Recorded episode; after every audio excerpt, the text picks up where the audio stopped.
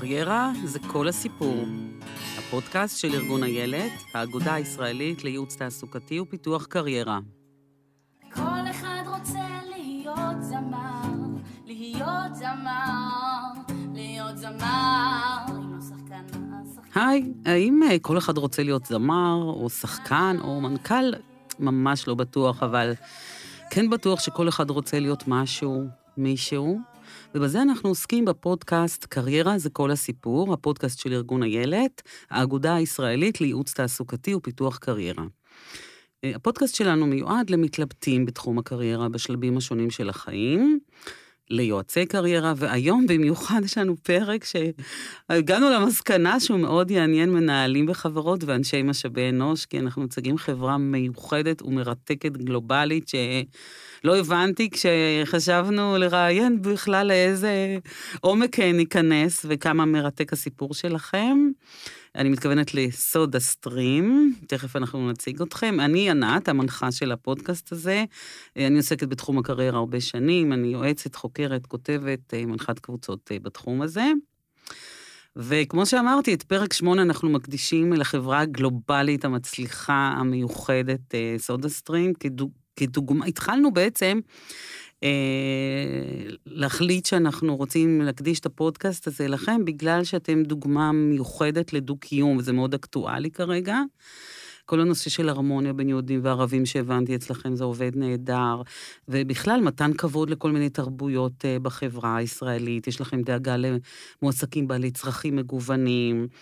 אתם בונים מסלולי קריירה, דואגים לפיתוח עובדים והקידום, אפילו לכדור הארץ אתם דואגים לקיימות.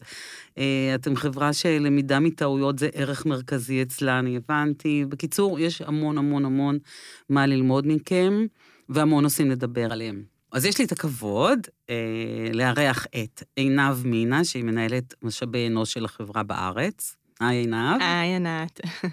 ואלעד ברדס, מנהל הגיוס של המפעל בלהבים, שהקים בקורונה את קבוצת הפייסבוק מפוטרי הקורונה ומעסיקי המחר, יחד מוצאים עבודה, שזו קבוצה מומלץ, מומלץ ממש להגיע אליה, תלמדו שם המון. ובכלל לא תספר לנו, כי יש לך המון המון מה לספר, גם תודה. לאנשים שמחפשים עבודה. שמח להיות פה. נהדר. אמ, אז זהו, אז אני באמת חייבת להתוודות שכשפנית אליי להתראיין על הדו-קיום, אה, אמרנו שזה אקטואלי, אבל מה, אמרתי לך, מה מעבר לזה יעניין את המאזינים שלנו? וקיצור, התחלנו לשוחח והבנו שיש פה הרבה דברים מעניינים, אז בואו נתחיל. יאללה. אז קודם כל תציגו את החברה. תספרי לי על החברה, איך התחילה, המבנה, כמה אנשים וכולי. בטח, אז באמת אה, סודה סטרים אה, כיום מונה קרוב ל-5,000 אה, עובדים.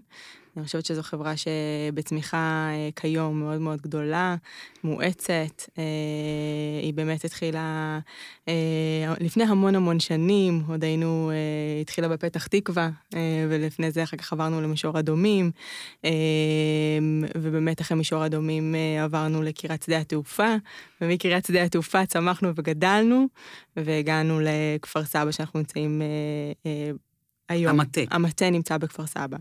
אה, מעבר למטה באמת, אה, שמונה כיום כקרוב ל-300 עובדים, סליחה, יש לנו את מפעל, ה, אה, מפעל הייצור שלנו, שככה אלעד יוכל באמת אה, אה, יותר אה, להרחיב בהיבט הזה, שכיום הוא מונה קרוב אלעד ל-3,000 עובדים. 3,000 עובדים, נכון. אנחנו ממוקמים בעצם בדרום, בעידן הנגב, ועידן הנגב זה אזור תעשייה אה, חדש, שהוקם לפני אה, כחמש שנים. אנחנו בעצם אה, היום נמצאים שם בקמפוס יצרני מאוד מאוד גדול, מדובר בכמה מפעלי ייצור שונים, שבעצם מייצרים את כל המוצרים שלנו, גם את הבקבוקים, גם את המכשירים, גם את הטעמים וגם את בלוני ההגזה. הכל מיוצר ככה בישראל כחול לבן, עם ממש מגן דוד על האריזה, ויוצא החוצה ל-46 מדינות מסביב לעולם. וככה עם המון המון המון גאווה ישראלית ועבודה משותפת, כמו שאמרת מקודם, גם של יהודים וגם של ערבים, גם של עוד הרבה מאוד דתות, עדות וכולי. אפילו סיפרת לי שעל הבקבוק עצמו יש דגל ישראל. עם כיתוב? נכון, על נכון. כל המוצרים שלנו יש אה, דגל ישראל עם כיתוב שהמוצר הזה יוצר במפעלי התעשייה שלנו עם על ידי עובדים יהודים ומוסלמים שעובדים ביחד כתף אל כתף, אה, וזה גאווה גדולה, זה משהו שככה אה, מאוד מאוד חשוב לנו בכל העולם. וגם כשהיה איזשהו אה, מפיץ שלא כל כך אהב את, ה, את הסמל או את, ה, את הכיתוב הזה על המכשיר, אז הבאנו אותו אלינו לסיור, וככה נתנו לו להכיר ולראות ולהבין את התרבות הישראלית ומה שקורה אצלנו, והוא אישר את הדבר הזה. אז זה דבר שאנחנו מאוד מאוד גאים בו. נכון. הדו-קיום. הדו-קיום, כן, הייצור אה, כחול לבן, כן, זה שאנחנו אחד היצואנים הגדולים בארץ, הצמיחה שלנו, כן, יש הרבה דברים אז להתגאות. אה, אולי באמת, בגלל שלשם כך התכנסנו מלכתחילה, בואו נדבר, נתחיל מזה. מהמם. אז אה, במה זה בא לידי ביטוי באמת אצלכם בחברה הדו-קיום? אז הדו-קיום אה, הוא בא לידי ביטוי אה, בזה שאנחנו בעצם אה, מאוד מאוד שונים ממעסיקים ישראלים אחרים, לפי מה שאני רואה, כי בהמון המון חברות מדברים איתנו כל הזמן על diversity ועל גיוון תעסוקתי ועל זה שאנחנו צריכים ממש לתכנן תוכניות עבודה ולעשות כל מיני תוכניות מיוחדות להתאמות, ואצלנו זה באמת קורה מאליו בצורה מאוד מאוד טבעית. אנחנו פשוט... מתאימים את תהליכי הגיוס שלנו, תהליכי העבודה שלנו, תהליכי הרווחה, משאבי אנוש, כך שיהיו מאוד מאוד מגוונים ויתאימו אה, וידברו למגוון רחב של אנשים, במגוון רחב של גילאים, עדות, מגזרים, אמונות, אה, וזה באמת בא לידי ביטוי לאורך כל היום-יום, אם זה מתהליכי הגיוס שהם מאוד אה, מאפשרים ופתוחים ויכולים להיות גם בשפות שונות או בכל מיני אה, התאמה אישית למועמד, ועד המון דוגמה. המון... דוגמה לתהליכי גיוס שהם מותאמים. ברמה הכי בסיסית, ראיון עם, אה, אה, בשפה שהמועמד אה, מדבר אותה. לדוגמה, אנחנו קולטים לא מעט עולים חדשים, שעולים מברית המועצות ומדרום אמריקה, ואנשים שעולים מאתיופיה, ואנחנו קולטים אותם כשעוד שהם באולפן, ולומדים עברית, ולרובם אין אה, שפה. ולכן אנחנו מתאימים את תהליכי הייצור ומראיינים אותם בשפת האם שלהם. וכשהם נכנסים לחברה, אז אנחנו מאפשרים להם אה, עבודה שהיא גמישה, ואנחנו נותנים להם גם להמשיך ללמוד לא- באולפן. ובצד שני, בימים שהם יכולים, או במשמרות שהם יכולים והם לא לומדים באולפן, אנחנו נותנים להם להגיע ולעבוד. הם עובדים ממש חצי משרה לאורך תקופת האולפן. בסיום האולפן הם משתלבים כעובדים מהמניין, ותוך כדי העבודה הם גם לומדים ומחזקים את העברית שהם לומדים באולפן. וככה אנחנו אה, אה, מחזקים אותם. עוד אה, דוגמה זה, דיברתם קצת על אה, מסלולי הקריירה, אז אה, אה, בשנה שעברה הוצאנו אה, 25 עובדים אה, ראשונים ללימודים של אה, הנדסאי, מכשור ובקרה, וגילינו שהיו עוד המון נרשמים שאין להם תעודת בגרות, כי הם אה, בעצם אה, את התיכון שלהם או את הבגרות שלהם עשו אה, או במדינות אחרות או בארץ ולא סיימו, ולכן עכשיו פתחנו לימודי השלמת בגרויות, כדי שגם העובדים שרוצים ללכת וללמוד ולא הצליחו בשנה שעברה, יצלחו את הבירוקרטיה של האקדמיה בישראל ויוכלו להירשם לתואר ולהיות הנדסאים. וזו דוגמה לאיך אנחנו מגמישים תהליכים. ואיך האנשים האלה בעצם יודעים, איך אתם מגיעים אליהם מבחינת חיפוש עבודה? איך הם יודעים שהם יכולים לפנות אליכם בכלל? איך אתם מציגים את עצמכם? אז אנחנו עושים הרבה שיתופי פעולה גם עם אה, אה, גופים אה, ממשלתיים כמו משרד הקליטה ומגוון של אה, אה, מרכזי קליטה שבעצם אה, פזורים לכל רחבי הדרום, ויש לנו ממש אנשי קשר שאנחנו עובדים איתם, וברגע שמגיעה קליטה חדשה אז אנחנו יודעים להיערך ולקלוט. אנחנו עכשיו גם עובדים על איזשהו שיתוף פעולה עם משרד הקליטה כדי עוד לקבל את האנשים לעבודה לפני שהם יגיעו לארץ, כדי שהם יעלו לישראל, כבר תהיה להם עבודה. אה, אנחנו אה, אז גם ציונות עובדים- נכנס בפנים. המון, המון, המון. אנחנו עובדים אה, הרבה מאוד עם שירות התעסוקה, אנחנו עובדים הרבה מאוד עם גופי רווחה בעיריות השונות שמפנים אלינו את אותם אנשים, והדרך הכי חזקה היא פשוט חבר מביא חבר. המון עובדים מפנים אלינו את הקרובים שלהם, את החברים שלהם, את האנשים שגרים איתם אפילו בשכונה או בקהילה שמחפשים עבודה, ואלה החיבורים הכי טובים. עכשיו, אה, הדו-קיום שאנחנו מדברים עליו, שכרגע מאתגר אותנו בחברה שלנו, זה יהודים ערבים. אז איך זה בא לידי ביטוי בעצם, זה שאתם כל כך יפה מאחדים בין העמים? אני חושבת שזה באמת אה, בא לידי ביטוי בכמה רבדים. אחד הוא אה, כשאתה נותן אה, פתרונות שונים לאנ- לאנשים שונים, למגוונים, וכשאתה מסתכל על הביחד של יהודים וערבים, ואתה רואה שהשילוב הזה הוא מתאים, הוא נכון. אה, אני יכולה לספר לך סיפור שהוא מאוד מרגש, אה, אה, כשהם עוברים את הקו הירוק, אוקיי? אה, ויש מאיפה הם מגיעים? אה, חלקם, לא, אה, חלקם פלסטינאים, בדיוק. שמגיעים אה, מהשטחים, כמו רמאללה או כמו יריחו, חלקם אה, ערבים אה, ישראלים ממזרח ירושלים, חלקם מהצפון, ערבים ישראלים או דרוזים, והרוב הגדול זה בדואים מאזור הדרום. בדואים ובדואיות. כן. אז אתם גם דואגים באמת לקידום האישה הבדואית, נכון. שאחוז די נמוך מהן עובדות. נכון. נכון. אבל, אבל אם, אם אני מתחבר למה שנאוה אמרה ומחזק אותה טיפה, אז אה, בעצם במשרדים שלנו גם יש. חדרי... אני. כן, נאוה, למה אמרת נאוה? לא אמרתי עינב. עינב, עינב. אה, סליחה. אז בסדר. אם אני מתחבר למה שעינב אמרה, אז אה, אני אה, אתן דוגמה שיש לנו חדרי תפילה גם ליהודים וגם למוסלמים, ועשינו אירוע שהוא לדוגמה הכנסת ספר תורה בצד אחד ופתיחה של אה, חדרי תפילה בצד השני. אנחנו אה, מאפשרים אה, אה, באירועי החברה, שמשאבי וואו. אנוש אה, מארגנים, אה, אה, נגיד מתחמים סגורים לנשים שככה פחות נוהג, יותר מסורתיות, אגב, גם יהודיות חרדיות או דתיות, שככה צריכות מתחם סגור ולא מעורב לריקודים או, או לכל מיני דברים כאלה. אנחנו מאפשרים לאנשים בחגים לצאת ולחגוג את החגים שלהם, את המוסלמים בחגים של המוסלמים, את היהודים בחגים של היהודים, וכל אחד מגבה את השני. אה, ובאמת... איזה אה, מסובך לסדר אצלכם משמרות. נכון, זה מורכב, נכון. צריך, אני חושבת, צוות שלם רק נכון. למשמרות. אחד הדברים המורכבים. ואני חושבת גם אירוע הרמדאן, שזה אירוע מאוד אה, ככה גדול אצלנו בחברה, ובאמת מאוד משמעותי, נכון. אה, שאנחנו מאוד שמים עליו דגש וחוגגים אותו, אם אני רגע מסתכלת על הפן הזה, והצד השני אצל היהודים, אז אה, בדרך כלל אה, ראש השנה, פסח זה גם החגים היותר משמעותיים אה, אצלנו. וכל אה, עם חוגג בנפרד?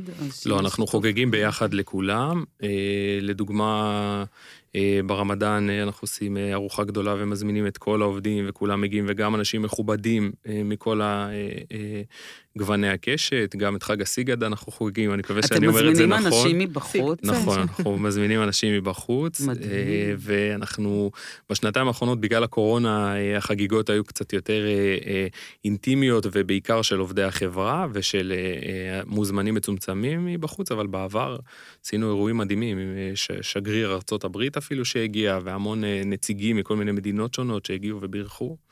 אירוע מאוד מרגש, זה המון אנשים, אתם עושים אירועים עם שלושת אלפים איש? כן, עם יותר. עם אלפי במפעל? ב- כאילו, במקומות? כן, וואי. כן, כן, כן, מהמם. במפעל, שגם המטה מוזמן ומגיע, ו... אנחנו לוקחים, אה, יש לנו רחבה ענקית כזאת, שאנחנו יודעים להפוך אותה לאולם אירועים ענק, עם אה, חברות הפקות אה, באמת מהמובילות בארץ, ומשקיעים בזה המון המון כסף, כי זה חשוב לנו, וזה חלק מה... מלחבר את העובדים, מלחבר את המשפחות שלהם, את האנשים שלהם, את הבעלים שלהם, את הילדים שלהם, לחבר את הסביבה העסקית שבה אנחנו אה, אה, פועלים.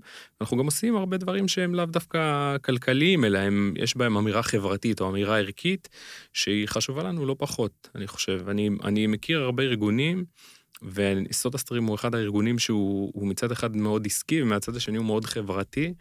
אה, וזה לא, לא כל כך נפוץ אה, במדינה.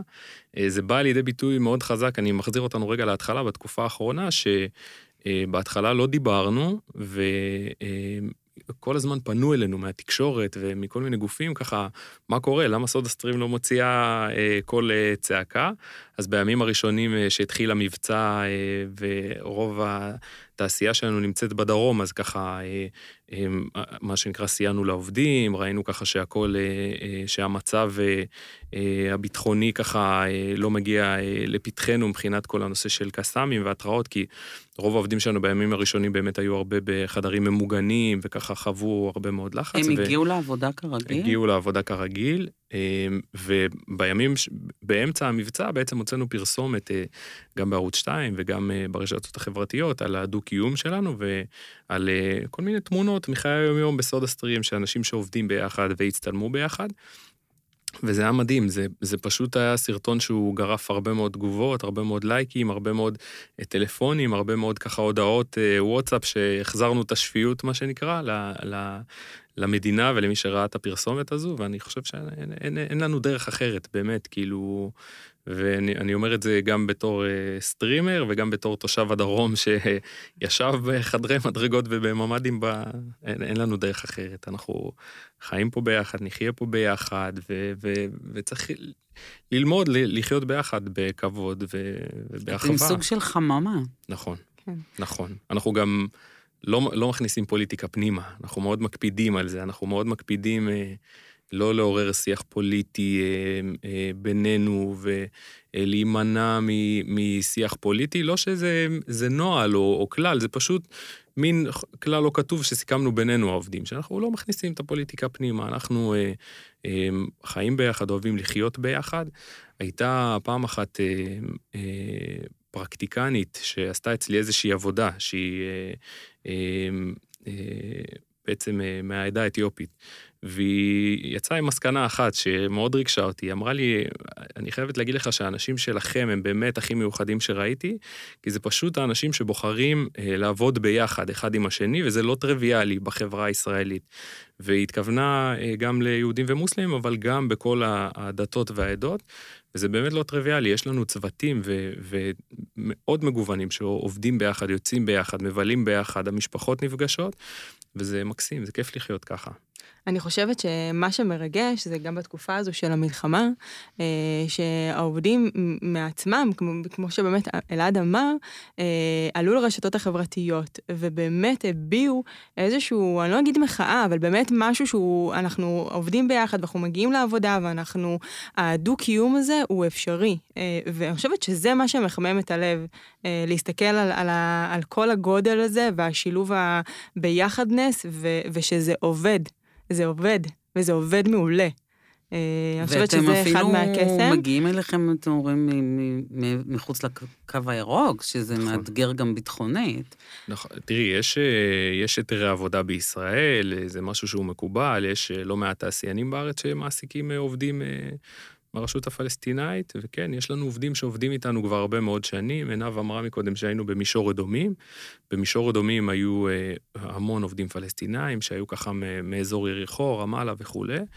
אה, וכשעברנו לדרום, היה ברור לנו מאוד שאנחנו רוצים אה, להמשיך עם החברים הוותיקים שלנו, זה אנשים שייסדו את החברה, בנו ככה באמת מחלקות, חלקם בתפקידים ניהוליים, חלקם בתפקידים אה, מאוד מקצועיים והם אנשי מפתח.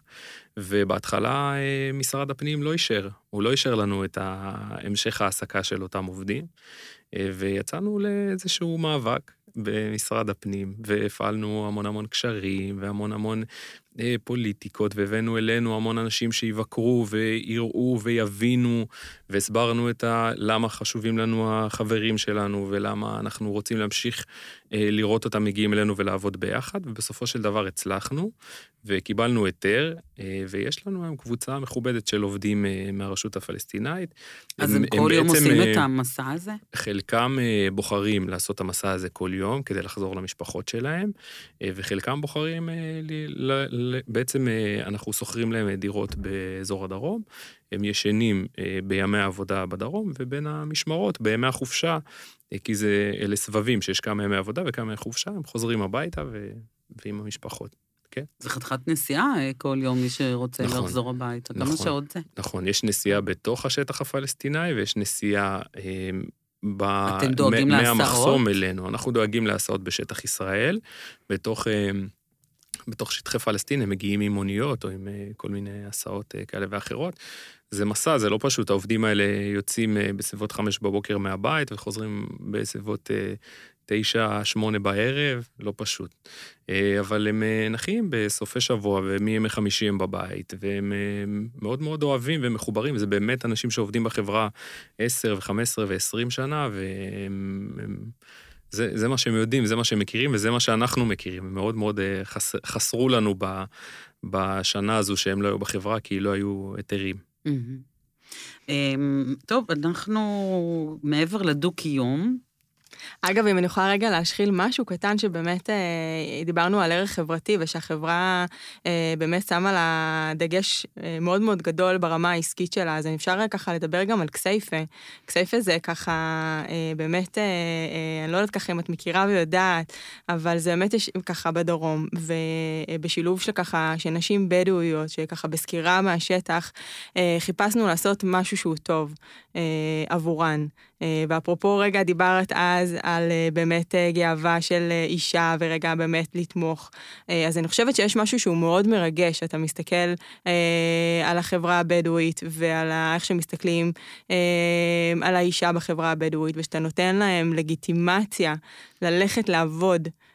שמושג העבודה כנראה לא, זה בכלל לא היה משהו שהם חשבו עליו.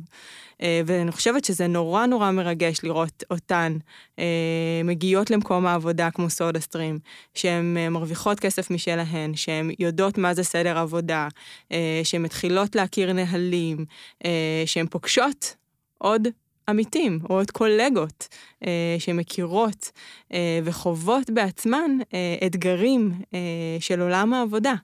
אה, אז אני חושבת גם עם המסר החברתי, שאתה עושה טוב אה, בהסתכלות הזו, אה, ואתה שומע סיפורים שהם נורא נורא מרגשים. אה, בהיבט של המשפחות שלהן, אה, דוגמה. בקבלה, אה, כמו למשל כשאתה רגע שומע בהיבט האישי שלהן, שאם אני רגע רוצה ללכת באמת לעבוד, אז באמת אם זה האבא שלהן או הבעלים אומר להם, אני אביא לכם כסף, רק שזה באמת לא משהו שתלכו לעבוד, כי שוב, ההסתכלות שם היא אחרת בתרבות הבדואית. אמ, אז, אז אני חושבת שסודה סטרים נותנת אה, לא מעט בהיבט הזה.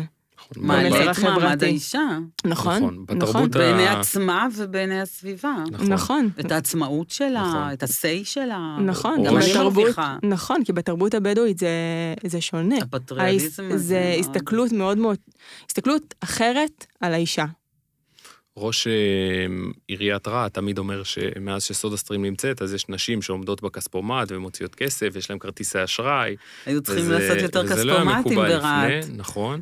אה, אני חושב שאם אני מחדד משהו קטן, זה שבעצם אה, הקמנו ממש מפעל בכסייפה, כדי לאפשר לאותן נשים שיעבדו קרוב לבית, כי פחות מקובל ב... בחלק מהמגזר הבדואי פחות מקובל שהאישה יוצאת לעבוד בערים רחוקות, אלא היא צריכה להיות קרובה לבית, ולכן הקמנו שם מפעל שהן עובדות שם, וההשפעה, אני חושב, הכי חזקה שאפשר לראות זה שיותר ילדים יוצאים ללימודים. זאת אומרת, יותר אה, אה, ילדים של אותם עובדות, של אותם עובדים אה, מהחברה הבדואית, יוצאים ללימודים, גם בארץ וגם בחו"ל, ומצליחים בזכות הפרנסה של ההורים לרכוש תארים ולהתקדם, וזה מדהים. נכון. זה, זה, יש זה לזה שינוי. גלי השפעה נכון. מעבר לאנשים עצמם שעובדים. אמת. זה משפיע על כל התרבות, כל החברה מתקדמת בזכות ההורים נכון. שעובדים. אמת. נכון. מדהים. אה, חוץ מזה, יש לכם תוכנית אה, לאסירים משוחררים. נכון, יש תוכנית מדהימה. גילית לה את כל הסודות. אני חייבת לדעת מה לעבור. כן. יש תוכנית מדהימה שהשקנו אותה ב-2018 לדעתי. אה, וזה שיתוף פעולה עם אה, אה, שירות בתי הסוהר. שירות בתי הסוהר בעצם יצרו קשר איתי, והציעו לנו לשלב אסירים משוחררים, וזימנו אותם לפגישה. פגשנו בחור נעים ונחמד בשם חגי, שהגיע לפגישה, וגילינו עולם ומלואו, גילינו שבשב"ס ככה יש אפשרות להקים מפעל בתוך בית הכלא, ובעצם לפתוח איזשהו מסלול שיקום לאסירים, שבמהלך מסלול השיקום הזה האסיר מתחיל אה, אה, תהליך שיקום בתוך בתקופת המעצר. הוא עובר בעצם אה, אה, גם אה, תמיכה על ידי עובדים סוציאליים וקבוצות תמיכה ועבודה שלמה כדי לטפל בסיבה שבגינה הוא בבית הסוהר, ולאחר מכן הוא, הוא מק, בעצם מקנים לו הרגלי עבודה, הוא נכנס לעבודה בתוך הכלא ולומד לקום בבוקר ולהתלבש ולשבת ולעבוד, ומה זה מוסר עבודה ומה זה משכורת, והוא מקבל הרגלי עבודה, וככה שהוא יוצא מהכלא הוא בעצם מחפש עבודה אחרת, ואם הוא מצליח למצוא, הוא בעצם משתלב במקום עבודה חדש אחרי שהוא קיבל הרגלים של עבודה. להמון אסירים אין הרגלי עבודה, הם היו רגילים אה, לעבוד בפשע לפני שהם אה, נכנסו לבתי המעצר, והם רגילים לחזור ולעבוד בפשע אחרי המעצר, כי זה תחום זה שהוא מאוד מאוד מכירים. משתלם, נכון. והרבה מהם מתגלגלים לבתי הכלא שוב ושוב ושוב. אז בעצם אה, גם פתחנו אה, מפעלים בתוך אה, שירות בתי הסוהר. נכון להיום אנחנו מעסיקים 400 אסירים בשישה בתי כלא שונים ברחבי ישראל, גם אסירות, אגב, ואת חלקם אנחנו, שרוצים ושמעוניינים, ושבאמת ככה השב"ס מעביר אותם איזושהי... אה, איז, איזושהי דרך, איזשהו תהליך אה, שיקום, אנחנו אה, משלבים אותם אצלנו, אה, עם הרבה מאוד כלים שאנחנו משקיעים בדבר הזה גם אה, אצלנו בתוך הארגון, אם זה עובד אה, סוציאלי שמלווה את התהליך, אם זה מנהלות משאבי אנוש שמלוות את העובד, אם זה המנהלים עצמם שמלווים את העובד. היום כבר יש לנו מנהל שהוא אסיר משוחרר, הוא מנהל סדר גודל של 60 עובדים, וחלקם אה, אסירים אה, בתהליך שיקום, והוא בעצמו נותן להם טיפים ועוזר להם ככה אה, אה, לאורך הדרך, כי יש המון המון נקודות אה, שבר אה, בדרך, זו דרך לא פשוטה, וגם אה, לפעמים קרה שגם לא הצלחנו, לא עם כולם הצלחנו, לא הכל ורוד, אה, וזה דבר שהוא מאוד מאוד חשוב לנו. לפני הקורונה התחלנו גם אה, להביא קבוצות של אה, נערים מהוסטלים אה, לסיור אצלנו, ולנסות לשלב את חלקם בעבודת קיץ, כדי שהם ככה יוכלו לעזור בפרנסת הבית, וגם אותם אנחנו מפגישים לאיזו הרצאה של השראה עם אותו מנהל, שככה הוא גם גדל בהוסטלים, ובסופו של דבר התגלגל לבתי כלא עד שהוא הגיע אלינו, והוא נותן להם ככה את הדרך שלו ואת הסיפור שלו, וזה נותן השפעה מדהימה, באמת. זה פשוט לקום עם אה, תחושה שאתה עושה משהו מעבר ושאתה תורם לאנשים, ויש סרטון מדהים על זה שאפשר לראות ביוטיוב, ב, ב, ב, בעצם בעמודים שלנו. נשלב את זה אחר כך. אמ, אז אם ככה, יש לכם עוד המון תוכניות, איך אנחנו נדבר על נשים בגיל המעבר, ו... ו- ו- וקיימות, ו- ולמידה מכישלונות ומיליון דברים, ואני אומרת, משאבי אנוש אצלכם זה, מה זה עבודה מאתגרת? כאילו זה, כאילו, מיל... זה לא כמו במקום עבודה רגיל מנהלת משאבי אנוש, פה את צריכה להתעסק במיליון ואחד תחומים. יש לכם קודם כל מגוון, אה, נכון, מאוד מאוד אה, רחב. אני חושבת שזה, אה, שזה מגדיל אותך, זאת אומרת, אתה, יש לך ראייה, ראייה רוחבית, כי אתה צריך, שוב, לחשוב על מגוון האוכלוסיות. ואפרופו הזכרת באמת את התוכנית מעברים, שזה משהו שאני חושבת שסודה סטרים עשתה כפריצת דרך. כי כשאתה מסתכל ואתה מבין, ואתה מבין שיש אוכלוסייה שהיא נמצאת בגיל המעבר, כמו שיש, אני לא עושה את ההגבלה, אבל רגע, בכדי באמת להעביר את הנקודה, אה, כשיש אה, לידה והיריון, יש חוקים שחוקקו אה, לגבי זה, אה, וכשאתה מסתכל על נשים בגיל המעבר, אין איזשהו משהו מוסדר. אה, ואני חושבת שחברה אה, ששמה דגש על זה, ונותנת אינפוטים על זה, ומלווה את המנהלים, אוקיי? אה, ברמה של באמת אה, איך, איך, איך להתייחס לשינויים הפיזיולוגיים. נכון שלכל אחת אה, זה מאוד מאוד אישי, אבל ברגע שאנחנו נותנים מסר כחברה, וגם אגב מעודדים חברות אחרות לבוא ולהסתכל על באמת על גיל המעבר אצל נשים, ועל מה שגיל המעבר מביא איתו, מעבר גם לתחושות הפיזיולוגיות. איך זה בפועל נעשה אצלכם? אז באמת, אה, זה נעשה על ידי, אה, קודם כל הרצאות, שהבאנו ככה אה, כלליות בארגון בנושא הזה, יש והכנו- התחשבות מיוחדת? אז יש, כן, יש כל מיני, באמת, אם זה מלווה בימי חופש, ואם זה מלווה בימי מחלה, שבאמת אפשר ככה באמת לבחון, או יום בחירה יותר נכון, שאני יכול לבחור ולנצל בהיבט הזה.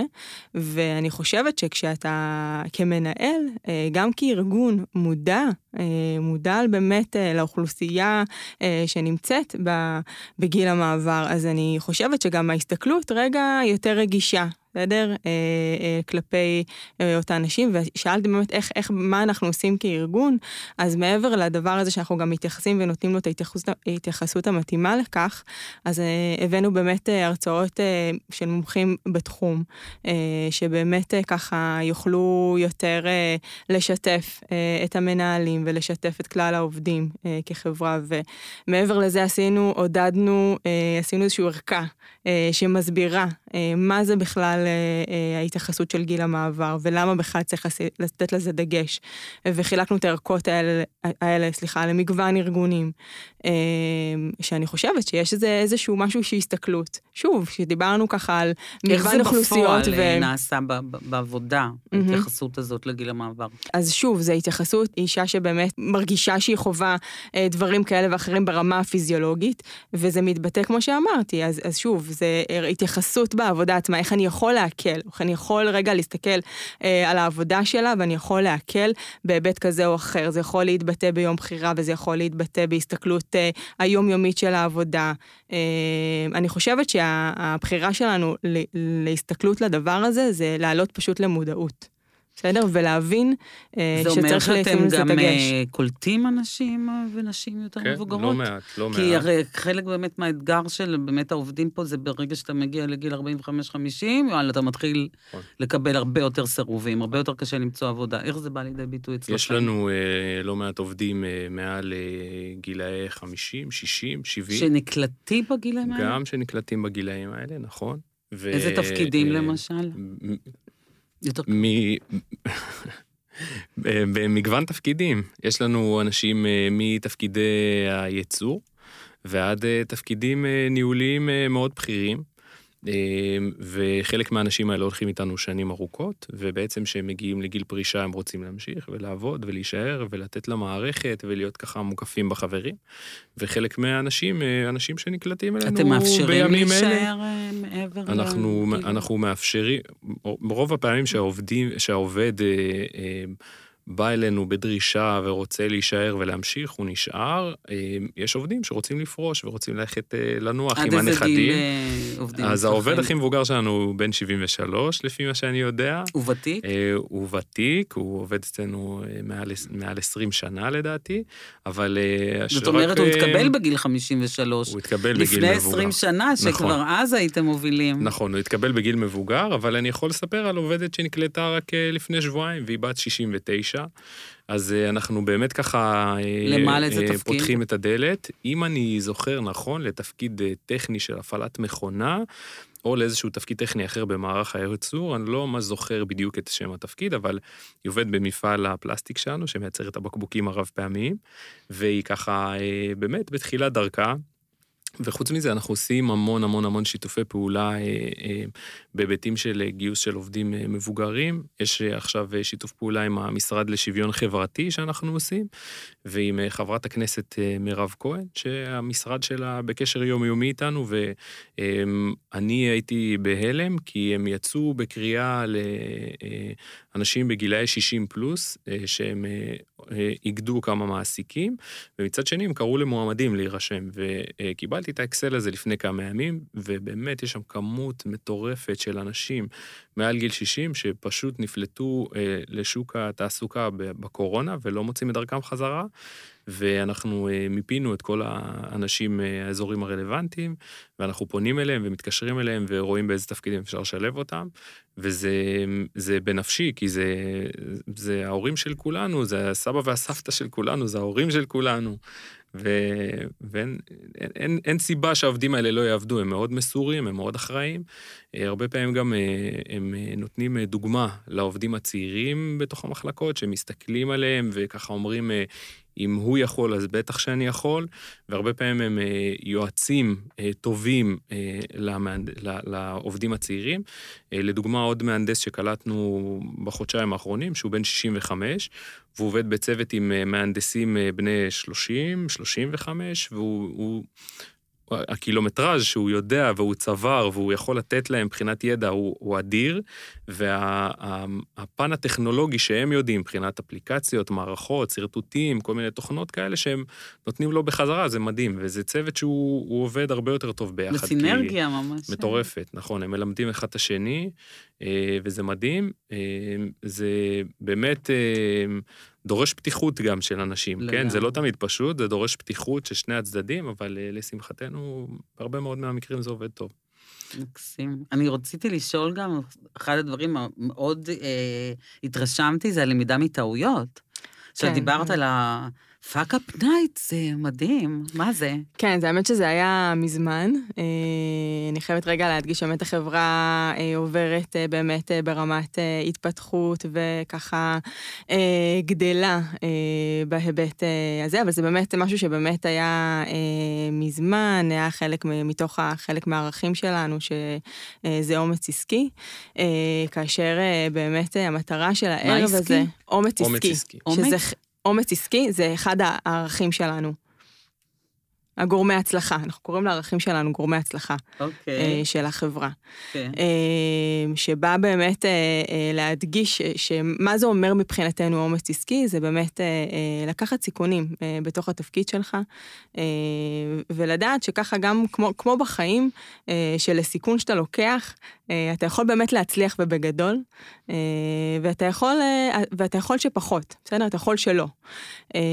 ואנחנו, אני חושבת חברה שממש מעודדת את העובדים שלה גם להסתכל רוחבי, גם אה, לקחת סיכונים, אה, גם להתמיד באמת אה, ככה ולצלוח את האתגרים אה, שיש לנו כחברה. ואני חושבת שזה, שזה מקסים שאתה מסתכל ו- ויש לך את הראייה הזאת ואת החוכמה להגיד, אה, גם כשאני אה, נכשל, גם כשאני לא מצליח, אני למד מהטעות.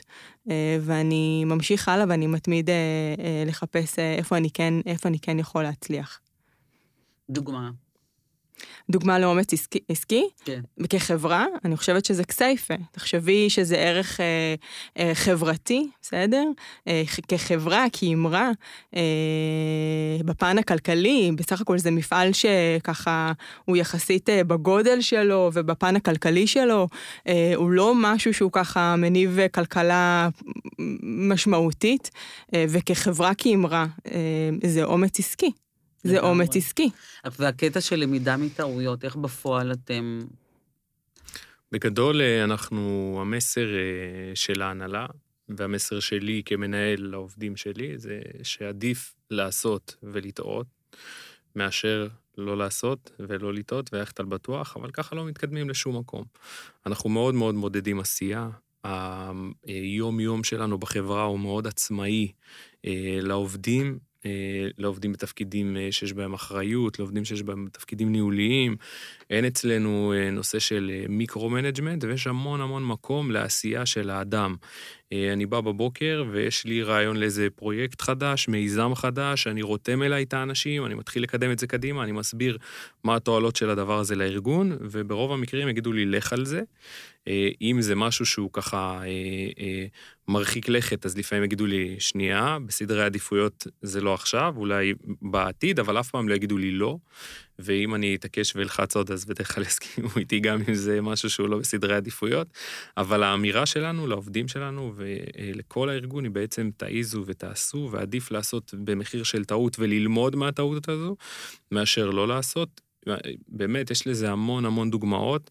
קשה לי לדבר עליהם כרגע, אבל זה הרבה דוגמאות של, של היום-יום, אה, הרבה החלטות שקשורות למוצר, או לייצור של הדבר, או איך להפעיל את הקו ייצור, או אם עכשיו... לעצור קו ייצור ולעשות איזשהו ניסוי שיקח לנו יומיים, יכול להיות שהניסוי הזה יצליח ויהיה מטורף ויביא אותנו להצלחה, ויכול להיות שהוא לא יצליח, ועכשיו בזבזנו יומיים של ייצור, אבל יש המון המון תהליכים שקורים והם דורשים אומץ, ואדם שמגיע אלינו אה, מחברה ש- שלמד, שגדל אה, בתוך ארגון שהוא יותר בירוקרטי ויותר קשה לקבל החלטות והכל צריך ועדות ו... יהיה לו קשה אצלנו, אנחנו ארגון שאנשים שהם אה. אה, אמיצים, אה, והרבה פעמים אתה גם צריך לדחוף את האג'נדות שלך ולשכנע את הסביבה למה האג'נדה הזאת היא הנכונה, ולמה זה עכשיו צריך לקרות, ולמה זה דווקא הפרויקט הזה ולא אה. הפרויקט הזה, נכון. ו- וגם שעובד, עובדת באה ואומרת לי, טעיתי, אז אנחנו לא ארגון כזה שאוקיי, ובואו נעשה עכשיו ועדת חקירה, ואנחנו אנחנו אני שואל, אוקיי, מה למדנו מתוך התהליך הזה? מה הבנו, מה קורה, מה נעשה כדי שזה לא יקרה שוב? זה ממש הלאה. כמו חינוך ילדים. נכון, Mhm. נכון, זה קצת אחרת, ואני חושב שזאת הייחודיות שלנו, זאת הסיבה שאנחנו תספרי על גדלים אה, הערב מאוד. הזה, ש- שה fuck-up night הזה, זה בטח, מדהים. בטח. אז מה שבאמת אה, נעשה בערב הזה, זה באמת אה, אה, הצגנו, המטרה של הערב הזה זה לדבר על, ה, על האי-הצלחות. אה, ואני חושבת שכחברה, אה, אומץ עסקי, אה, להציג אה, ככה את המכשירים שפחות צלחו לנו כחברה, אה, וגם המנכ"ל אה, אה, שהיה בזמנו, שזה דניאל בירנבאום, אז באמת ככה עלה לבמה וככה הציג מהניסיון האישי שלו ואת הדרך שהוא עבר. וגם העובדים ככה עלו ומנהלים, ואני חושבת שזה היה ערב שהוא מאוד מעורר השראה. זאת אומרת, אם, אם ברגע בחיים, אני חושבת, מלמדים אותך על, על להצליח בחיים, ונותנים לקובץ של ההצלחה משקל נורא נורא גדול, פה אני חושבת ההסתכלות היא גם על האי-הצלחות, ובוא תלמד דווקא מהצד השני של המטבע של האי-הצלחות. אה, ואני חושבת שמפה יש אה, הבנה מאוד... ומנהלים, כל מנהל עלה וסיפר על דברים שהוא נכשל בהם? ישנם, כן, ישנם מנהלים ברמת הדרך, כן, בחרו רגע להגיד איזה, דבר, איזה כברת דרך אה, הם עברו בפיתוח של, של המוצר, ועוד באמת אה, אה, דוגמאות ככה מתוך החברה, אה, שזה, שזה גם מפיל אסימוני, ואתה למד אה, מ- מבאמת מאנשים אחרים על הניסיון האישי שלהם. אני חושבת שגם ברמת ההתפתחות שלך, אתה, אתה יכול לצמוח מערב- שכזה, אה, כי זה באמת מעורר השראה. זה נותן לגיטימציה לנסות. נכון. גם. שזה לא מפחיד לנסות. נכון. דברים חדשים. נכון, נכון, מהמם. נכון, נכון. ובכלל דיברת על הקטע של הערכים שלכם, כמה חשוב לכם אה, כל הזמן לרענן אותם ולשלב אותם ולהטמיע אותם, ודיברתם גם על הקטע של הקיימות. נכון. יש, יש לנו בחברה אה, שישה גורמי הצלחה, שהם בעצם הערכים שהם אה, התרבות הארגונית שלנו, מהמם. והערכים האלה הם אה, מוטמעים בכל תהליך עבודה שאנחנו בונים, עושים, אה, סקר ארגוני, שאלון לעובדים, מתהליכי גיוס שאנחנו מגייסים לאור הערכים האלה, ועד תהליכי רווחה, שאנחנו בוחרים באירועי רווחה שיהיו מותאמים לערכים האלה. ואנחנו רואים שעם השנים אה, העובדים אה, שמתאימים באישיותם, בתרבותם, ברוחם, לערכים האלה, הם העובדים שמצליחים אצלנו בארגון. אנחנו רואים עם השנים שעובדים שגויסו וחסרים להם אה, הערכים המרכזיים, הם פשוט לא מצליחים בתפקיד ובוחרים בעצמם לעזוב אחרי כמה הערכים? חודשים. אז יש לנו את הערך שנקרא אומץ עסקי, שדיברנו עליו מקודם, שהוא ככה אומץ לעשות ולהעז. יש לנו את הערך שנקרא אה, אופטימיות ואנרגטיות, שהוא ערך ככה שמדבר על זה שאנחנו מאמינים שאפשר לעשות ואפשר להצליח, ואנחנו מסתכלים על הדברים בצורה חיובית. עינב אפילו. סיפרה לי שלפי זה אתם מגייסים מישהו שהוא אופטימי וחיובי. אמת. ואם יש אדם שהוא לא כזה, הוא לא מצליח, באמת. כי יש לנו, בגלל שאנחנו ארגון צומח אה, בצורה מאוד מאוד מהירה וגדולה, המשימות הן הן רחבות, הן גדולות, ואתה צריך כתפיים רחבות כדי לעמוד בהן. ואם אתה כזה אחד שאתה לא מאמין שאתה תצליח, או שאתה חושב איך הדברים ייכשלו, אתה, אתה לא צולח את האתגרים. וככל שאתה חבר הנהלה יותר בכיר, ככה יש אה, יותר על אה, כתפיך, ואתה חייב להאמין שתצליח. ואני, לפני שבאתי לסוד הסטרים לא הייתי אופטימיסט גדול, ועם השנים למדתי כן אה, לאמץ את השיטה, ושזה כן אז עובד. אותך קיבלו למרות שאתה לא היית מההתחלה אותי- כזה? ב- נכון, בשנים שקיבלו אותי... מזל בש- שאתה לא קיבלת את נכון. עצמך. בשנים שקיבלו אותי לא בחנו כל כך אה, כמו שאנחנו בוחנים היום, ויש תהליכים שבנינו עם השנים. אה, אוקיי, אז דיברנו על. ערך, אז יש לנו עוד ערכים שזה המצוינות שלנו, אנחנו חותרים למצוינות, אנחנו שואפים ככה... אה, למצוינות אה, אה, בתהליכים, לבנות תשתיות. אנחנו חברה שגדלה מפעם לפעם, ואנחנו ככה צריכים לראות שאנחנו מניחים את היסודות הנכונים. יש לנו ערך שנקרא one soda stream, שאת רוצה להמשיך קצת עיניו, שאני לא אגנוב את כל לא, ה- וואן הכל כל סודה סטרים זה הערכים. נקרא? כן. נכון, וואן סודה סטרים זה באמת אה, להבין שאנחנו חברה מאוחדת יחד, אם בתחילת הפודקאסט ככה סיפרנו שבאמת המבנה של סודה סטרים זה גם המטה שלנו שיושב בכפר סבא, וגם המפעל, המפעל שלנו הגדול אה, שיושב בלהבים, ועוד מפעל הטעמים באשקלון, ועוד 46 שווקים, 46 שווקים, סליחה, שנמצאים באמת במגו- בעולם, אז באמת להבין שכולם צריכים לדבר עם כולם. זאת אומרת שגם המטה מדבר עם המפעל וכן הלאה, זאת אומרת שכל הדבר הזה פועל כאחד, כוואן סודה סטרים. ואגב, גם בתוכנו, זאת אומרת, גם בתוך המטה וגם בתוך המפעל, בתוך המחלקות, אה, שיהיה באמת סינרגיה. אה, זה גלובלי כן- אצלכם? כאילו, המרתק. כן, מבחינה לנו- תרבותית, אתם נכון. גם מדברים באמת על הקטע של דו-קיום נכון. בארץ שלנו, נכון. שגם הדו-קיום זה, זה תלת ויותר מזה, כי זה המון נכון. תרבויות שיש לא לנו בתוך בארץ, הארץ, אגב. אבל זה עולמי אצלכם. נכון. אז איך אתם עושים את זה? אנחנו אה, מסתכלים על התהליכים בצורה גלובלית, ואנחנו מכניסים את הרוח הנכונה לכל המפעלים שלנו. יש לנו אה, אה, מפעלים בהולנד, וביפן, ובאוסטרליה, גרמניה. ובגרמניה, ובארצות הברית. ואגב, גם במפעלים שלנו עובדים אנשים עם מגוון אה, אה, אה, עדות ומגזרים ומקומות בעולם, ואנחנו פשוט, זו הרוח, זו הרוח, זו הרוח שמגיעה ממנכ"ל החברה ומכל חברי ההנהלה וכל המנהלים, וזאת אמירה אה, מאוד מאוד ברורה. ויש דברים שמאוד מקובלים בתרבות הישראלית, ופחות מקובלים אולי בכל מיני מדינות, ואנחנו אה, מתקנים אותם. אני אני יכול לספר סיפור שהסמנכ"לית שלנו נסעה לבקר באחד המפעלים בעולם, והיא ביקשה לדבר עם כל העובדים, וכינסו רק את המנהלים. אז היא אמרה להם, חברים, אמרתי כל העובדים, אז כל העובדים הגיעו, ועד שלא כולם הגיעו, היא לא התחילה, והיא פגשה את כולם, ו, וזה דברים בהתנהלות של היום-יום של המנהלים, שאתה אתה, אתה, אתה לומד מהם, אתה לוקח דוגמה. ואני חושב שכשזו הרוח בארגון, ושזו הדרך שמתווים לך מהרגע שאתה נקלט, ומהרגע שאתה מגויס, ואנשים שאתה פוגש, אז זה... ככה אז אתה, רגע, אז ככה אתה דיברנו על לומד. הערך אה, נשארו, המצוינות, נשארו, לנו, נשארו לנו שני, אוקיי, שני עוד שני ערכים. ערכים? אחד מהם זה יוזמה ודחיפות. אנחנו עובדים בשוק מאוד מאוד תחרותי, עולם המשקאות, עולם מוצרי הצריכה, הוא עולם שיש בו תחרות אדירה, ואנחנו צריכים לעשות את הדברים מהר, היום, מחר, לראות איך אנחנו מוצאים לפועל את הפרויקטים, לראות איך אנחנו רצים, כי אם אנחנו לא נרוץ, מישהו אחר ירוץ לפנינו, ויביא את הדבר הבא. אנחנו תמיד רוצים לעשות את הדברים ככה אה, באמת מהר. אני, אני בעבר עבדתי עם לא מעט חברות מזון, ואני מכיר שהתהליכים שם מאוד איטיים, מאוד שמרניים. אצלנו זה באמת אחרת, אנחנו עובדים מהר מאוד, וזה גם סוד הצמיחה שלנו. והאחרון הוא יצירתיות, שאנחנו בעצם מסתכלים על כל התהליכים בצורה מאוד מאוד יצירתית, ומאפשרים כל הזמן לעובדים להסתכל על התהליכים ולבחון אותם.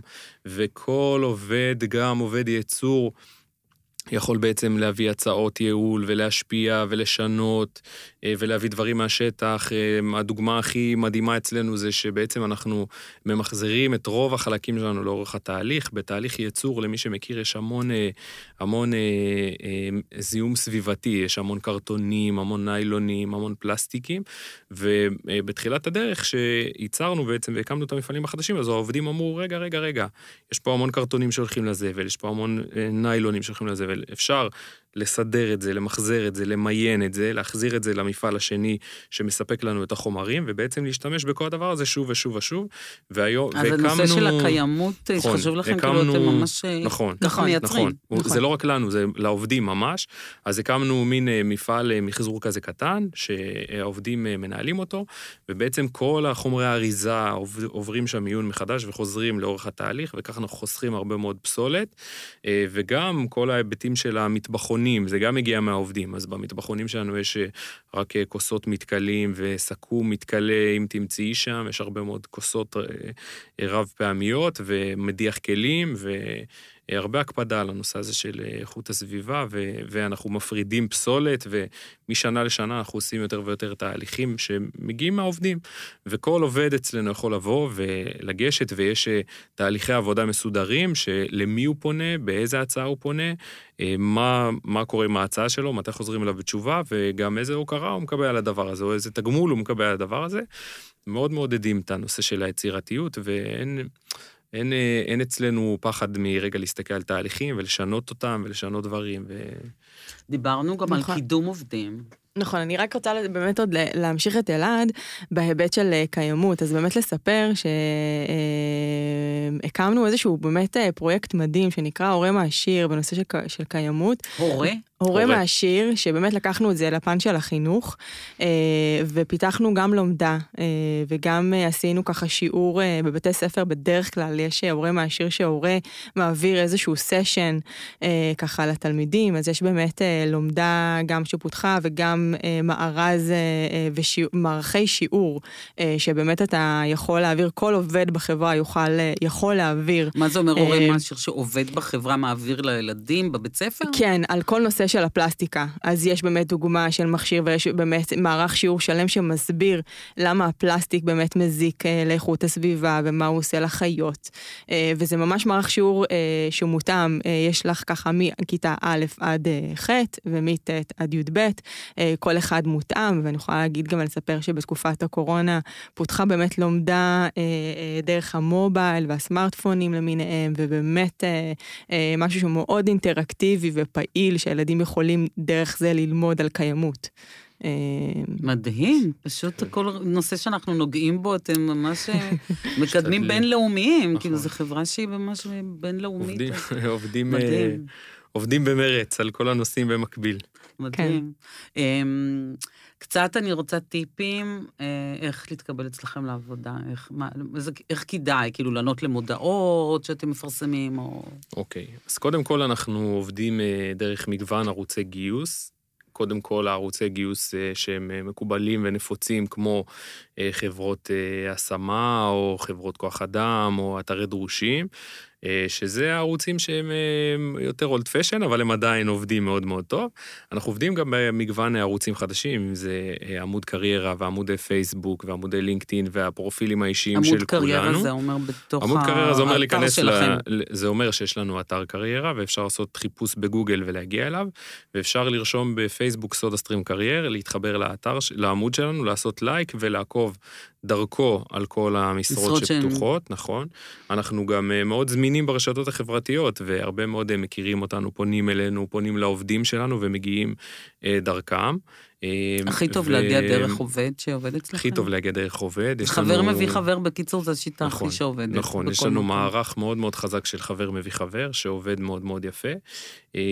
אני חושב שאין, אין, אנחנו קוראים לעובדים שלנו סטרימרים, אוקיי? אז יש דמות כזו שנקראת סטרימר. קשה לי להגיד על בן אדם אחד ספציפי שהוא יכול להתאים לנו והוא לא יכול להתאים לנו. אין, אין typecast אחד שעובד לנו.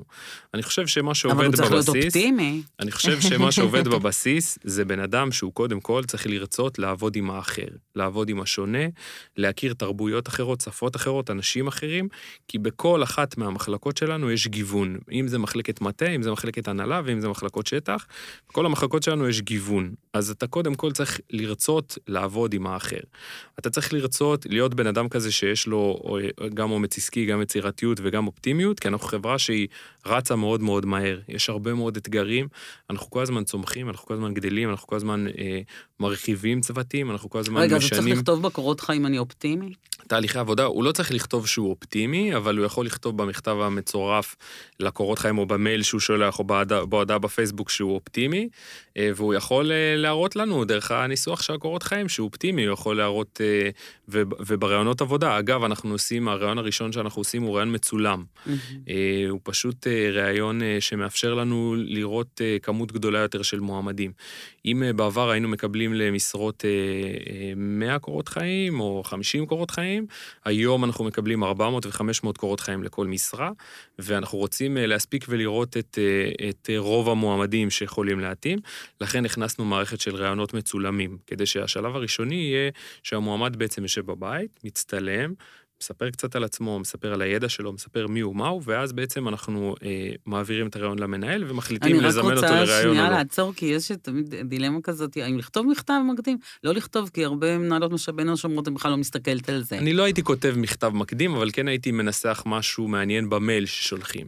מהמם. אמ, ובעצם אמ, בריאיון המצולם יש הרבה מקום כן להביע ולהראות אם אתה אופטימי ואם אתה ככה עם איזשהו אומץ עסקי ולספר, אנחנו כל הזמן שואלים, ספר על פרויקטים שהובלת, ספר על תהליכים שהובלת, ספר על כל מיני דברים חדשניים זה שהובלת. רעיון שהוא מצלם את עצמו ושולח, זה לא מול מישהו. כן, הוא שם את. הפלאפון מולו. אה, הוא, יש שאלות אה, זה מסוימות שהוא אמור לענות אה, על זה? בין חמש לעשר דקות, הוא מצלם את עצמו ואנחנו רואים את הרעיונות הוא עונה על המצולמים. שאלות מסוימות? כן, זה שאלות סטנדרטיות בדרך כלל. ספר לנו על עצמך קצת על התפקיד האחרון, איפה עבדת, מה אתה מחפש היום, ספר על הפרויקט גדול שהובלת או אתגר גדול שאתה מוביל, אה, ציפיות שכר, אה, זמינות לתחילת עבודה, ובדרך כלל אנחנו משאירים מקום פתוח בסוף, כדי שאם הוא רוצה להוסיף עוד משהו שלא שאלנו, הוא ירגיש חופשי כדי להוסיף. מה לענות על אה, ציפיות שכר? תמיד שואלים אותי. לענות את הציפיות שכר שלך. נכון.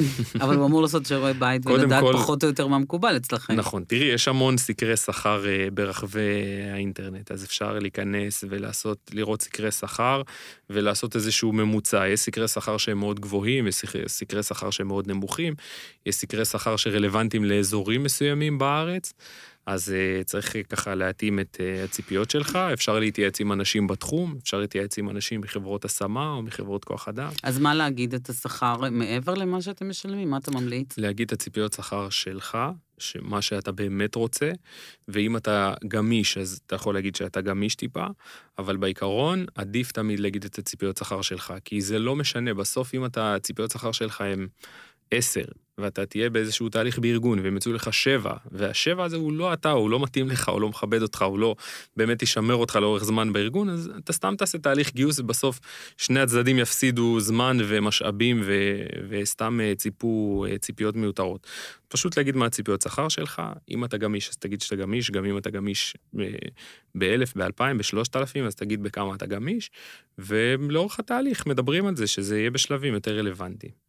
אם כי אפשר שהשכר יעלה כשאתה תוכיח את עצמך, לא? אפשר שהשכר יעלה פחות, שתוכיח את עצמך יותר עם הוותק, ואפשר שהשכר יעלה במשא ומתן לאור שנות הניסיון שלך. זה אומר שאם אנחנו תמיד מגדירים במשרות טווחים בהתאם לשנות ניסיון, וכשאדם... לפני שהוא הגיע אליך הכוונה? לפני שפתחתי את המשרה בכלל. שאני, שאני עובד על הגדרת המשרה, אני מגדיר מהם טווחי המשרה, אמ, וכשאנחנו מגדירים טווחי משרה, אנחנו מגדירים אותם בהתאם לניסיון. ואם יש אדם שהניסיון שלו הוא שנה, או אדם שהניסיון שלו הוא חמש שנים, או אדם שהניסיון שלו הוא עשרים שנה, אז השכר הוא יהיה שונה, כי האדם מביא איתו ידע מסוים, וסל כלים שהוא צבר עם השנים, וניסיון ש- שהוא, יש לו עלות, אין מה לעשות. ואדם שהוא אה, מגיע עם הרבה מאוד ניסיון, הוא גם בדרך כלל אה, יודע להביא איתו הרבה יותר ידע והרבה יותר ככה... אה, אה, כלים מקצועיים לתוך הארגון ולתוך התפקיד, ולכן אנחנו מנסים אה, לעבוד עם כמה שיותר כלים מגוונים בעולמות השכר, כדי להתאים את רמות השכר לאנשים שאנחנו מגייסים, ולהיות מאוד גמישים בטווחים בתוך הדבר הזה, כדי לראות שאנחנו לא רק מגדירים איזשהו תקציב לאיזשהו משרה ואין איפה לזוז. יש גמישות. יש גמישות. אני חושבת גם שהרבה אנשים בכלל מחפשים משמעות, חברה עם משמעות, אה, לקום בבוקר ולה, ולהרגיש שאני עושה טוב לעולם, אה, ערך חברתי, זאת אומרת, אני, אני, אני פגשתי בדרך אנשים ש, שזה רגע היה הדבר הראשון העיקרי באמת שמחפשים קודם כל. אה, והדבר השני, אגב, אפרופו מחקרים גם, אה, אז באמת אה, בהקשר הזה, אז, אז אני חושבת שמחקרים באמת מראים שמעבר רגע לשכר, שזה נכון וזה חשוב וזה באמת בראש הרשימה, אבל הדבר הראשון זה באמת ההתפתחות של האדם. התפתחות של אז ה... אני צריכה עכשיו, אין לנו, אנחנו תכף צריכים לסיים, אז אני צריכה דקה ממך ודקה ממך שתספרו על המסלול האישי שלכם. אה, אז אני יכולה לספר שתחילת הקריירה שלי, אני אני ממש אנסה לקצר את זה, אבל באמת אה, התחלתי אה, כמגייסת במנפאוור. בדיוק ככה שוחחנו... ולמדת אה, כלכלה, ומה עוד? לא, באוניברסיטה למדתי? באוניברסיטה הפתוחה אה, ניהול ופסיכולוגיה. אה, ולאחר מנפאוור באמת אה, ככה המשכתי לחברת צ'ק פוינט, אה, שם באמת אה, ככה התפתחתי וגדלתי, אה, ולאחר מכן הייתי בחברת גישה שונה.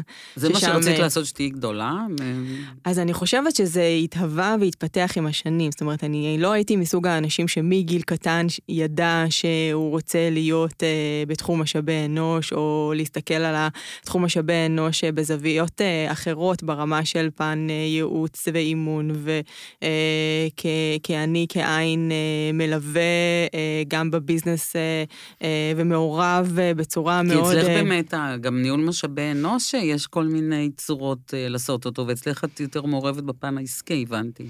זה HR business partner, נכון. אה, ההסתכלות והמעורבות, אה, נכון, אה, גם ברמה העסקית כמובן. אה, הליווי והייעוץ למנהלים. אה, ואני את חושבת... עובדת גם גלובלי, כאילו, תקשורת עם מנהלות משאבי אנוש אני ספציפית? לא עובדת גלובלית, אבל הקולגות שלי, אה, כן, יש להם אה, ראייה גם אה, גלובלית, לחלוטין. הארגון הוא גלובלי. אני חושבת שהקסם גם של הארגון, אגב, לא דיברנו על זה, שזה שהמטה הוא יושב אה, פה בארץ, אה, ולא בחו"ל. אה, שזה אחרת מחברה, זאת אומרת שכשה...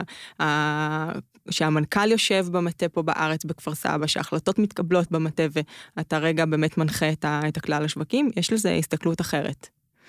אה, ואז אני רגע ממשיכה רגע מהר מהר למסלול הקריירה שלי, אז אה, לאחר מכן באמת אה, נכנסתי לחברת גישה שונה, שם באמת התפתח בזמנו תחום של Outplacement, שזה ליווי מפוטרים, ושם באמת יותר נחשפתי לראשונה באמת יותר לתחום העומק של ליווי קריירה, ייעוץ קריירה. אה, ובאמת- Outplacement? כן, זה ליווי מפוטרים.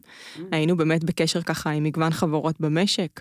אה, לצורך העניין, חברות שהיו מפטרים אה, עובדים, אה, פיטורים באמת מסיביים, אז איך באמת ללוות את העובדים בצורה הכי מקיפה שיש. אה, איך לתמוך, לעשות שאלת שאלות, זאת אומרת, יש מגוון עובדים בכמה היבטים, זאת אומרת, עובד שהוא באמת נמצא בפרשת דרכים, כי באמת הוא נפלט מחוץ, מעולם העבודה, ואם אני רגע צריך לעשות brainstorming עם, עם עצמי ולהבין אה, האם מה שעשיתי עד עכשיו הוא טוב בשבילי לקריירה, או שאני רגע צריך לחשוב. אה, או מה שאני עושה הוא מעולה, ואני צריך לשמר את זה, את מה שאני עושה. אה, וזה באמת ככה היה ליווי מאוד מקיף, גם ליווי פרקטי, אה, כשאתה מבין... אתם עושים מה? סדנאות פרישה אצלכם בארגון? כן, גם. אתה רוצה לפרט את זה? כי אצלכם באמת אה, בתפעול... אה, רגע, אז רק- רק כן. נסגור את. הסודה סטרים. אז איך התקבלת לסודה סטרים? ומה? אה, איך התקבלתי לסודה סטרים? זה באמת שהלכתי קורות חיים, דרך הלינקדין, לא דרך חבר מביא חבר, ולא דרך אה, שום אה, גורם... זה כשהם אה, פרסמו את המשרה, כן, או out of the blue? לא, לא, כשהם פרסמו את המשרה. אה, ראיון סטנדרטי בקפה לנד, בקפה לא לנדבר, סליחה, באיזשהו קפה, לא זוכרת בדיוק איפה, אה, ובאמת, אה, אה, זהו, זה למה היה... ראיון בבית קפה? זה מקובל אצלכם? יש, את יודעת. אנחנו עושים, כן, זה היה ככה, אני זוכרת שהייתי לפני חתונה, אה, ואני זוכרת שככה דיברתי, בזמנו זו, זו הייתה עידית אה, שגייסה אותי, אז באמת, אה, אני זוכרת שהייתי צריכה, רגע, אמרתי לה, רגע, והשמלת כלה שלי, ואני, אמרה לי, אין בעיה, בואי טיימינג." ניפגש בבית קפה בתל אביב. זה כן, גמישות. כן, כן, כן, וככה, וכך קרה. כמה שנים את שם? שנתיים. מהמם. וואו, הספקת. כן. איך את יכולה לסכם את השנתיים האלה? מדהימות. אני חושבת גם ברמת ההתפתחות וגם ברמת... אני חושבת שזו זכות אה, לעבוד בסודה סטרים. אני חושבת שזו חברה שהיא אה, מעבר למגוונת. אה, אתה... יש לך... אתה מתנסה בהמון אה, דברים, כמו שככה פירטנו, אני חושבת פה, וההסתכלות שלך היא הסתכלות אה, אה, מאוד רחבה למגוון אוכלוסיות, כמו שככה אלעד פירט, ואתה האתגרים, זה, זה מרגיש כמו לונה פארק, שאתה קוטף לעצמך ומייחס לעצמך, ואני חושבת שגם ההתפתחות האישית שלך היא אחרת, היא אחרת אה, בהיבט הזה. וזה כיף גדול. ממש. ואצלך? אצלי, ב- כמה ממש- שנים אתה בחברה? ממש בקצרה, אני תשע שנים בחברה, תכף, חוגג תשע תכף. וואו. נכון. אתה- האמת שמבחינת מסלול קריירה יש לי הרצאה שלמה על זה, אבל אה, אם, אם אני מכניס אותו לשני משפטים, אז בגיל 16 נכנסתי לחברת כוח אדם, לחפש עבודה, שהייתי תיכוניסט, וזה היה נראה לי פשוט תחום מדהים, שכאילו לעזור לאנשים למצוא עבודה, וככה למיקרופון. לאפשר להם אה, למצוא את, ה, את הפרנסה שלהם, את הדרך שלהם, את הקריירה שלהם. ואני זוכר שמאז זה הלהיב אותי, ופשוט עם השנים זה פגש אותי בכל מיני צמתים, עד שהגעתי לאקדמיה, ומשם מה הדרך... למדת? אה, למדתי אה, אה, כלכלה ומנהל עסקים, משם אה, הלכתי למנפאוור גם, איפה למדת? ומשם אה, בסודה סטרים. למדתי בבן גוריון, אה, זה היה בעצם אה, ככה תואר שהוא אה, שילב גם מנהל אה, עסקים, גם כלכלה וגם מדעי התנהגות, והיו בו המון המון קורסים מעניינים. ומשם הדרך ומה לעולם חשבת הגיוס הייתה... שתעשה אה, כשהלכת ללמוד את זה?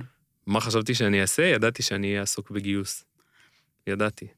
זה עניין אותי, זה סקרן אותי. בכלל, התחום הזה שהוא להיכנס עם אדם לחדר ראיונות, לשעה, להכיר אותו מכל מיני שעה כיוונים. אתם עושים ראיון?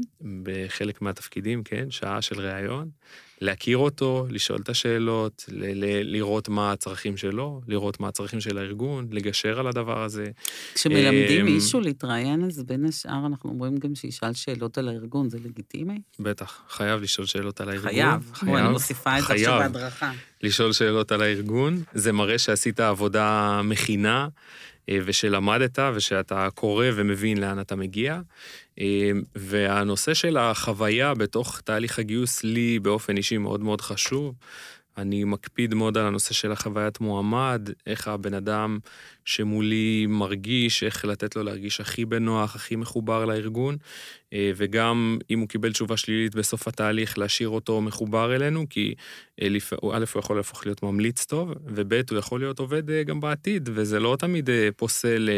כי יכול להיות שבאותו יכול להיות זמן שיהיו היו משרות- אחרים נכון, יותר נכון, מתאימים, או נכון, מה? נכון, יכול להיות שיהיו משרות מתאימות נוספות בהמשך, יכול להיות שהפעם המנהל בחר במישהו אחר, ובסופו של דבר הבן אדם הזה לא מצליח בתפקיד הזה. כן מגייסים מישהו אחר בסופו של דבר, ואני חושב שזה יחסים לטווח מאוד ארוך. יש מועמדים שפגשתי לפני 12 שנים ועוד בקשר איתי, ואני חושב שזה סוד הקסם, שזה באמת, זה תחום מאוד מאוד מעניין, מרתק. לשמחתי הוא הולך ומתפתח משנה לשנה בארץ, בחו"ל, אה, וכל המשברים הגלובליים שיש רק מחזקים את הצורך באנשי גיוס, sourcing, טובים, והיום זה בכלל מתפתח לתחומים, אם זה מיתוג מעסיק, ואם זה sourcing, ואם זה גיוס, ואם זה המון המון דברים אחרים, ומערכות, ורובוטים. ו... אז תן לי עכשיו אה, טיפ סוף. אה, או שניים, איך לעבור אה, רעיון עבודה הכי טוב. איך לעבור רעיון עבודה הכי טוב. קודם כל, להיות עצמך, וזה טיפ שהוא, תמיד אומרים לי, אה, אתה סתם אומר. אז אני לא סתם אומר, אפשר להתכונן לרעיון עבודה, אבל אם יש מראיין טוב, הוא ידע לאט לאט אה, לגרום לך כן אה, להוציא את מה שאתה באמת חושב ולא את מה שהכנת מראש. אז פשוט להיות עצמך, להבין שזו המשרה שאתה מתמודד אליה, לראות שאתה באמת מתאים, שאתה באמת יודע, שזה באמת מעניין אותך. אם יש פערים, אז אפשר לדבר עליהם בריאיון, זה לא בושה, ואם יש לך חששות, אז אתה יכול להגיד, אולי ניהלתי רק עשרה אנשים ולא חמישים אנשים, אז יכול להיות שבהתחלה היה לי קשה לנהל חמישים אנשים, זה בסדר, אבל באמת, להיות עצמך, ולראות שאתה מגיע למשרות עם התשוקה הנכונה, מהמקום הנכון. אני חושב שחיפוש עבודה הוא... הוא רק חלק קטן בתהליך. אני חושב שהמציאה, לפני זה, התהליך של להבין מה אני רוצה לעשות, איפה אני רוצה לעשות, איזה ארגונים מתאימים לי, איזה לא מתאימים לי, למה כדאי לי לקום בבוקר ולעבוד שם, למה אני עושה את מה שאני עושה, למה אני עובד במה שאני עובד, זה הרבה יותר חשוב. ושאתה מגיע עם האנרגיות הנכונות לתהליך, עם הידע הנכון, עם הווייבים הנכונים, אז אתה גם מוצא את העבודה מהר אבל כשהוא עושה מאוד. הרבה חיפוש וקיבל הרבה לא, אז זה קשה לא להיות בווייבים. אה, נכון, אבל מניסיון שלי, ואני גם אה, אה, מתנדב לא מעט בייעוצי קריירה, שאתה מביא את האדם לתובנה הנכונה מה התפקיד שמתאים לו כרגע, לאור אילוצי החיים שלו, לאור הידע שהוא צבר, לאור הציפיות שכר שלו, ו- ושאתה מוצא את ה... את, שהוא מבין מה הוא רוצה, הוא בדרך כלל מוצא את זה הרבה יותר מהר. אני, אני מזהה שהקושי המרכזי הוא שהרבה מאוד אנשים לא יודעים מה הם רוצים. יודעים מה ההורים שלהם רוצים שהם יהיו, מה הבן זוג או הבת זוג שלהם רוצים, מה הם ראו בטלוויזיה או מה הם מדמיינים שהם רוצים להיות. הרבה אנשים לא יודעים מה הם רוצים להיות. וכשאתה עושה ייעוץ קריירה, ובעיקר אה, אנשים שהם אה, עם ניסיון רחב, אתה הרבה פעמים מזהה אדם שהוא בכלל רלוונטי לתחום מסוים, אתה רואה מולך איש מכירות שיכול להיות תותח, אבל הוא בכלל רוצה להיות, לא יודע, בתחום בקרת איכות. ואתה פשוט צריך לכוון אותו למקום הנכון ולהראות לו במה הוא טוב, במה הוא חזק, איפה, איפה הדברים שיכולים להתאים לו, ומשם הדרך קצרה ל, ל, למציאת עבודה טובה שתימשך לאורך זמן. ככה אני רואה את הדברים.